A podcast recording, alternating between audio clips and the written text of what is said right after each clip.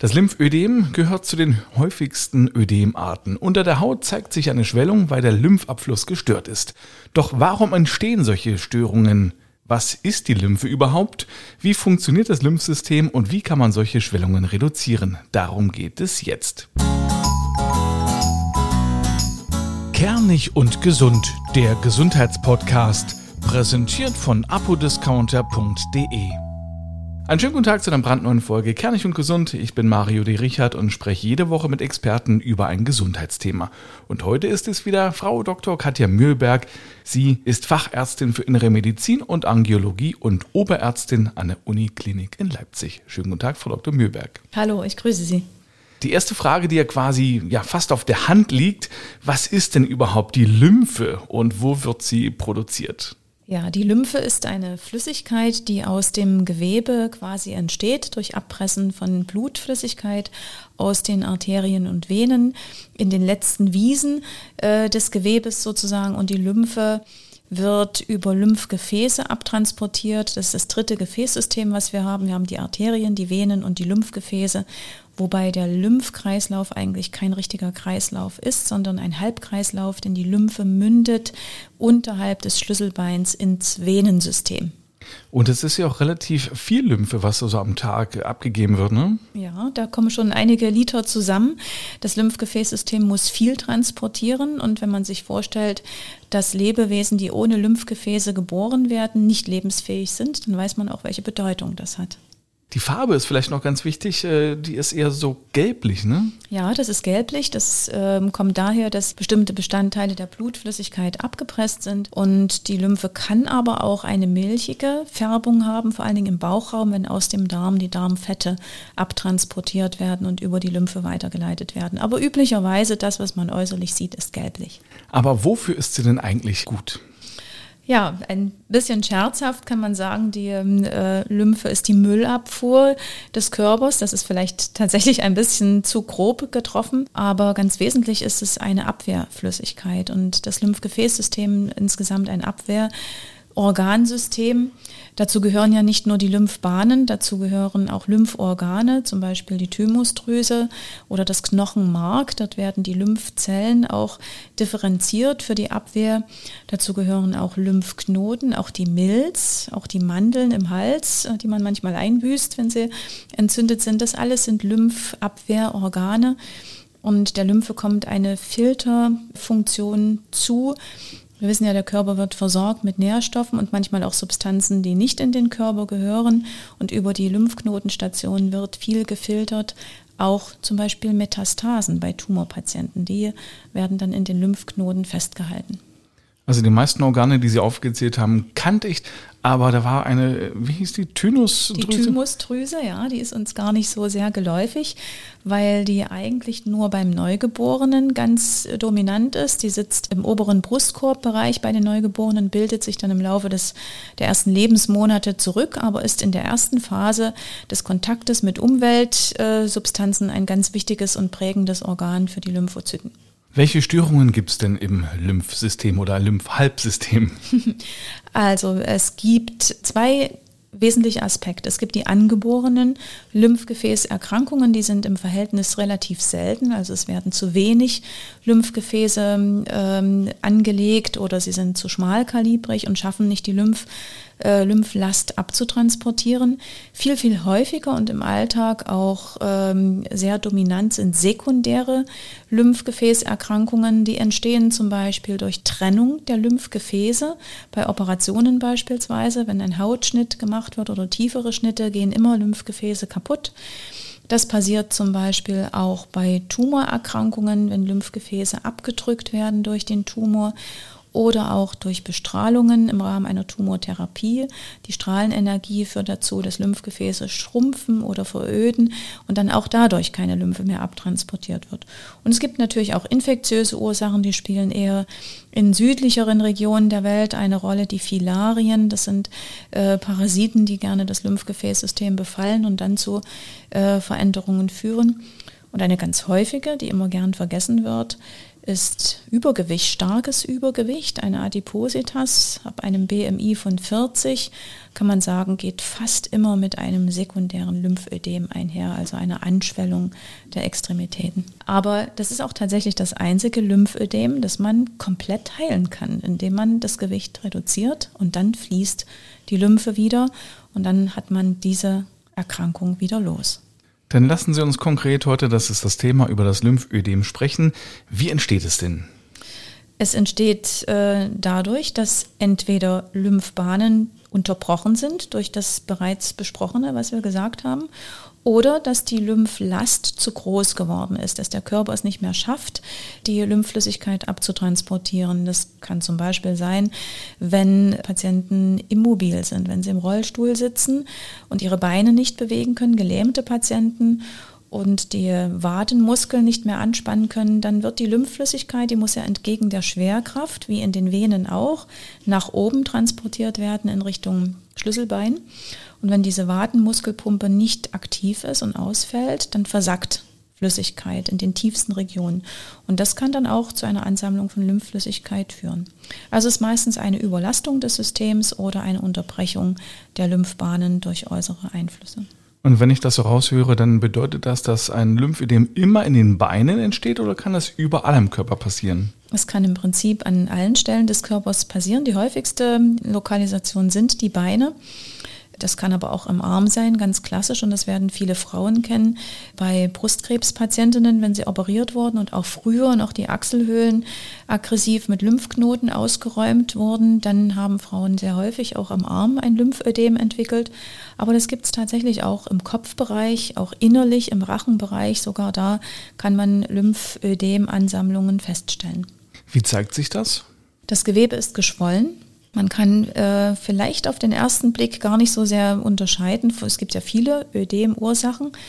Wenn es sehr leichtgradig ist, das Lymphödem, dann fällt es erstmal mit einer Schwellung auf, die durch Bein hochlegen oder Arm hochlegen wieder rückläufig ist besteht das Transportdefizit fort, dann ähm, ist das Lymphödem nicht mehr einfach durch Hochlagern wegzukriegen, sondern die Extremitäten, die Füße, die Hände oder welche äh, Organteile betroffen sind, schwellen immer mehr an, werden immer fester. Am Anfang kann man noch eine Delle drücken ins Ödem, am Ende gelingt das nicht mehr, das Gewebe verfestigt sich und kann richtig schwere Deformationen annehmen, also richtig überladende und überhängende Hautlappen zur Folge haben, die dann auch sehr hart werden. Und je länger Flüssigkeit im Gewebe ist, umso poröser wird auch die Haut und dann entstehen kleine Spannungsbläschen, über die auch sehr gerne Keime ins Gewebe wandeln, einwandern. Und die können dann häufig eine Wundrose provozieren. Das ist eine ganz häufige Komplikation des Lymphödems. Das ist im Prinzip dann auch schon äh, ein sehr fortgeschrittenes Stadium. Es gibt ja, ich glaube, vier verschiedene Stadien. Ja, die Stadien äh, kann man einteilen. Stadium 0, dann sieht man eigentlich äußerlich und spürt fast noch gar nichts davon. Das ist meistens ein Zufallsbefund im Rahmen einer speziellen Diagnostik. Das Stadium 1 ist das, was durch Hochlagern behebbar ist. Im Stadium 2 gelingt das schon nicht mehr. Die äh, Flüssigkeit im Gewebe ist so eiweißreich und verfestigt sich. Und das Stadium 3 ist äh, das Stadium, was dann tatsächlich deformierenden Charakter annimmt. Manchmal auch noch als Elephantiasis bezeichnet, weil die Füße manchmal tatsächlich wie Elefantenbeine aussehen. Können auch Außenstehende diese entstehenden Schwellungen sehen? Ja, das sieht man. Äh, die Patienten spüren das meistens selbst, indem sie sagen, ich habe so ein Spannungsgefühl in den Beinen, das fühlt sich komisch an. Aber es gibt noch andere Zeichen. Auffällig ist immer, wenn der Hand- oder Fußrücken ballonartig aufgetrieben ist. Also wenn man richtig eine Beule auf dem Hand- oder Fußrücken hat. Bei den Füßen sind die Zehen manchmal richtig abgetrennt und kastenartig verändert. Man kann auch die Haut auf den Zehen nicht mehr abheben. Das ist das sogenannte Stämmerzeichen. Das sind Sachen, die man äußerlich selbst äh, schon feststellen kann. Nach einer ganz kurzen Unterbrechung geht es an dieser Stelle weiter. Da geht es darum, wie man dem Ganzen vorbeugen kann, aber natürlich auch um die Behandlungsmöglichkeiten. Werbung. Wenn Sie für die Hausapotheke etwas brauchen oder die Reiseapotheke ausstatten wollen, finden Sie viele tolle Angebote bei apodiscounter.de mit Rabatten bis zu 60 Prozent. Obendrauf gibt es auch noch einen Wechselwirkungscheck. Da können Sie gleich online überprüfen, ob sich die gewählten Arzneimittel miteinander vertragen. Und an der Kasse geben Sie den Rabattcode Kernig5 ein und sparen ab einem Einkaufswert von 30 Euro 5 Euro. Am besten gleich mal reinklicken auf apodiscounter.de. Weiter geht's mit Dr. Katja Mühlberg. Wir sprechen heute über das Lymphödem. Wie kann man denn vorbeugen? Geht das überhaupt? Für die angeborenen Varianten kann man es nicht. Ähm, das ist dabei nicht möglich. Für die sekundären Varianten, die erworbenen, da kann man einiges tun. Beispielsweise Patienten, die nach einer Operation Lymphflüssigkeit ansammeln. Hier ist es wichtig, von Anfang an sofort in die Lymphtherapie zu gehen, also nicht erst zu warten, bis sich das richtig manifestiert, sondern von Anfang an, wenn man erwartet, es könnte nach einer Operation ein Lymphödem entstehen, dann auch gleich entsprechend vorbeugende Maßnahmen zu treffen. Wenn es um Übergewicht geht, und wir reden da wirklich um starkes Übergewicht, nicht um leichtes, sondern um starkes Übergewicht, dann heißt die Vorbeugung die beste, das gar nicht erst so weit kommen zu lassen, damit man es nicht da ähm, als Folgeerkrankung auch noch mitschleppt. Manchmal, wenn man in einer Physiotherapie ist, dann kann man auch lesen, hier wird angeboten Lymphdrainage, Massage. Was hat es damit auf sich? Was kann es bewirken? Das ist eine der wesentlichen Säulen der Therapie. Das ist die manuelle Lymphdrainage. Finden Sie auch ganz oft die Abkürzung MLD. Man massiert mit den Händen das Gewebe aus und treibt die Lymphflüssigkeit dahin, wo sie hin soll, nämlich in diesen Venenwinkel, der unter, der, unter dem Schlüsselbein lokalisiert ist. Man fängt an mit kreisenden Bewegungen Bewegung, um das Gewebe geschmeidig zu machen, um die Lymphgefäße zu aktivieren und arbeitet sich dann langsam in die Zielregionen vor und massiert richtig das Gewebe aus. Da gibt es leichte und feste Griffe. Das ist ein Teil der Therapie. Das Allerwichtigste ist aber, und das wird ganz, ganz häufig bei dieser Lymphdrainage nicht gemacht, das Wichtigste ist die anschließende Kompressionstherapie. Das heißt, wer zur Lymphdrainage geht, muss immer immer, immer, immer einen Kompressionsstrumpf tragen oder einen Kompressionsverband. Und sobald man von der Liege aufsteht, rutscht die gerade liebevoll ausmassierte Lymphflüssigkeit sofort wieder nach unten und alles war umsonst, was man bisher erlebt hat. Aber ein guter Physiotherapeut weist nochmal darauf hin, Achtung, bringen Sie Ihre Kompressionsstrümpfe mit. Absolut. Und das muss natürlich auch an den Tagen gewissenhaft getragen werden, an denen keine Lymphdrainage ist, denn die findet nicht jeden Tag statt. Das sind also schon zwei Säulen der Therapie des Lymphödems. Die dritte Säule heißt Bewegen. Ganz wichtig, je mehr man sich bewegt und je mehr man die Wadenmuskulatur oder die Armmuskulatur aktiviert, umso besser wird Lymphflüssigkeit auch abtransportiert, ganz besonders unter Kompression. Dann ist wichtig, dass Patienten von ihren Lymphtherapeuten angeleitet werden, was man selbst tun kann an Massagetechniken, wenn man nicht zum Fachmann geht. Und der fünfte Punkt ist, dass man seine Haut gut pflegen muss. Man muss die Haut gut cremen, damit eben keine kleinen Risse oder kleine äh, Wunden entstehen können, über die die Keime eindringen können, die dann die Wundrose hervorrufen können. Das ist ganz wichtig und darf nicht vernachlässigt werden. Das war jetzt ganz viel auf einmal. Ich würde es gerne nochmal abarbeiten. Bei den Sportarten, was würden Sie da empfehlen? Die typischen Sportarten? Laufen, Radfahren, Schwimmen? Es darf alles gemacht werden, was Spaß macht. Da gibt es tatsächlich keine Einschränkungen. Man sollte aufpassen, dass es nicht gerade Sportarten sind, die per se mit einem hohen Verletzungsrisiko einhergehen. Das äh, sollte man vermeiden. Ansonsten ist es eine gute Mischung zwischen Ausdauer und Krafttraining, wie bei ganz vielen Erkrankungen. Dann sprachen Sie über die Selbstmassage. Ja, wie, wie, oft muss man das machen? Also, dass man selbst dann sozusagen dafür sorgen kann, dass es besser wird? Auf jeden Fall einmal am Tag. Mhm. Ähm, und das sind tatsächlich einfache Griffe. Man äh, kreist äh, über der Haut, zum Beispiel unterhalb des Schlüsselbeins, und sorgt dafür, dass ein gewisser Sog entsteht in diesem Bereich, wo die Lymphgefäße in die Venen münden. Und dann kann man, je nachdem, welche Körperregion betroffen ist, die Beine oder Arme, selbst mit kreisenden und drückenden Bewegungen massieren. Das lässt sich gut erlernen und ist eine gute Kombination zur fachmännischen Lymphdrainage. Und dann kommen wir auf die Hautpflege zu sprechen. Reicht da eine ganz normale Creme aus dem Supermarkt, aus dem Drogeriemarkt? Also es muss nichts hochkarätig teures sein und Besonderes, sondern es kommt darauf an, dass die Haut gut geschmeidig ist und es sollte ein rückfettendes Präparat sein, was die Haut geschmeidig hält. Das braucht man sowieso, weil Kompressionsstrümpfe ohnehin meistens die Haut etwas austrocknen. Wie gesagt, alles, ähm, was behagt, muss kein spezielles Präparat sein. Kompressionsstrümpfe gehören natürlich an die Beine. Gibt es auch irgendwas, was man sozusagen an anderen Körperstellen äh, nehmen kann, um so ein bisschen Druck auszuüben? Ja, das gibt es. Es gibt auch Kompressionsstrümpfe für die Arme, es gibt Kompressionshandschuhe, es gibt Kompressionsstrümpfe aus dem Ganzen, es gibt geteilte Versorgungen mit Zehenkappen. Es ist alles möglich. Es gibt sogar Kompressionsversorgungen für den Kopf, wo es notwendig ist. Da sind heute fast keine Wünsche, die offen bleiben. Es kann alles versorgt werden. Wichtig ist, dass es gut gemacht ist, dass es maßgefertigt ist und dass man auch immer wieder adaptiert, so wie sich Lymphödeme verändern, dass man auch immer wieder nachfasst mit den Kompressionswaren.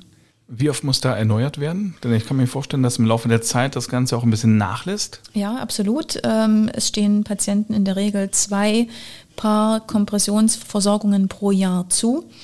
Es kann im Einzelfall bei Verschleiß oder bei großen Umfangsänderungen auch mehr verordnet werden. Und es gibt ganz moderne Kompressionssysteme, gerade in der Anfangsphase, wenn man durch Lymphdrainage sehr viel Umfangsänderungen erreicht, gibt es sogenannte FREP-Verbände. Das sind also Verbände mit einem Klettverschluss. Da kann man individuell auf den Umfang ähm, Rücksicht nehmen und nachfassen, so lange, bis man einen stabilen Bein- oder Armumfang erreicht hat und kann dann erst in die Strumpfversorgung gehen. Da gibt es heutzutage sehr, sehr viele Möglichkeiten. Ist das Lymphödem ein typisches Frauenthema oder betrifft es auch die Männer? Keineswegs. Das betrifft äh, sowohl Männer als auch Frauen. Ähm, es ist tatsächlich so, wenn man in die Statistik guckt, dass Frauen etwas häufiger betroffen sind, aber es können ebenso gut Männer betroffen sein. Da gibt es keinen Unterschied. Erster Ansprechpartner ist der Hausarzt? Der Hausarzt, um die Diagnose zu stellen, äh, wenn es manchmal nicht ganz einfach ist oder der Verdacht besteht und ein Anfangsstadium da ist, dann gerne auch der Facharzt, der Gefäßmediziner, Angiologe ist da ein äh, willkommener Ansprechpartner. Kann man es auch ganz wieder loswerden? Richtig loswerden äh, kann man ein Lymphödem, wenn es rein durch Adipositas bedingt ist, ja, das bekommt man wieder los. Andere Lymphödeme, die durch Operationen zum Beispiel hervorgerufen wurden oder durch Tumore, kann man deutlich lindern. Man bekommt sie manchmal nicht ganz los, aber man kann sie in ein Stadium überführen, in das man, mit dem man gut leben kann. Und es ist auch so, dass die ähm, Behandlungsart, die Frequenz der Lymphdrainage zum Beispiel sich im Laufe des Lebens und mit der Dauer des Lymphödems auch ändert. Man wird Phasen haben, in denen man das sehr oft machen muss, dreimal pro Woche. Und es gibt Phasen, in denen man mit einmal pro Woche gut zurechtkommt. Und es gibt, und das ist auch ganz modern und neu, es gibt auch chirurgische Verfahren, mit denen man Lymphödeme behandeln kann. Das heißt, es wird wie bei einer Fettabsaugung dann einfach rausgesaugt? Kann man sich das so vorstellen oder ist das völlig anders? Es gibt äh, tatsächlich die ganz schwergradigen Lymphödeme, die so entstellenden Charakter haben. Da lohnt es sich, Fettgewebe abzusaugen, zu entfernen, um überhaupt erst wieder äh, Drainagemöglichkeiten zu schaffen. Aber es gibt heute auch bei weniger dramatischen Lymphödemen die Möglichkeit, dass man Lymphknoten mit Lymphgefäßen anhängend transplantiert. Man nimmt sie aus einem Bereich, der gesund ist und verpflanzt sie an die Stelle, wo Lymphgefäße unterbrochen sind und kann dadurch hervorragende Ergebnisse erzielen. Das machen nicht allzu viele Zentren in Deutschland, aber einige schon, meistens die plastischen Chirurgen, die sind darauf spezialisiert und das mit sehr, sehr guten Ergebnissen. Wenn ich plastische Chirurgie höre, dann äh, schließe ich daraus, das bezahlt nicht die Krankenkasse? Doch, das äh, bezahlt tatsächlich die Krankenkasse. Es muss die Indikation gut gestellt sein. Es müssen Voruntersuchungen gemacht werden. Und das hat nichts mit äh, Schönheitsoperationen zu tun, was man sehr häufig mit plastischen Chirurgen assoziiert, sondern das ist eine äh, sehr, sehr gute und sehr äh, schonende Therapie auch, um wieder Lymphbahnen neu zu generieren. Frau Dr. Mühlberg, vielen Dank. Sehr gerne. Und Ihnen vielen Dank fürs Zuhören. Die nächste Folge Kernig und Gesund gibt es am nächsten Mittwoch. Alle Folgen hören Sie komplett auf kernigundgesund.de und außerdem dort, wo Sie gute Podcasts hören können. Tschüss.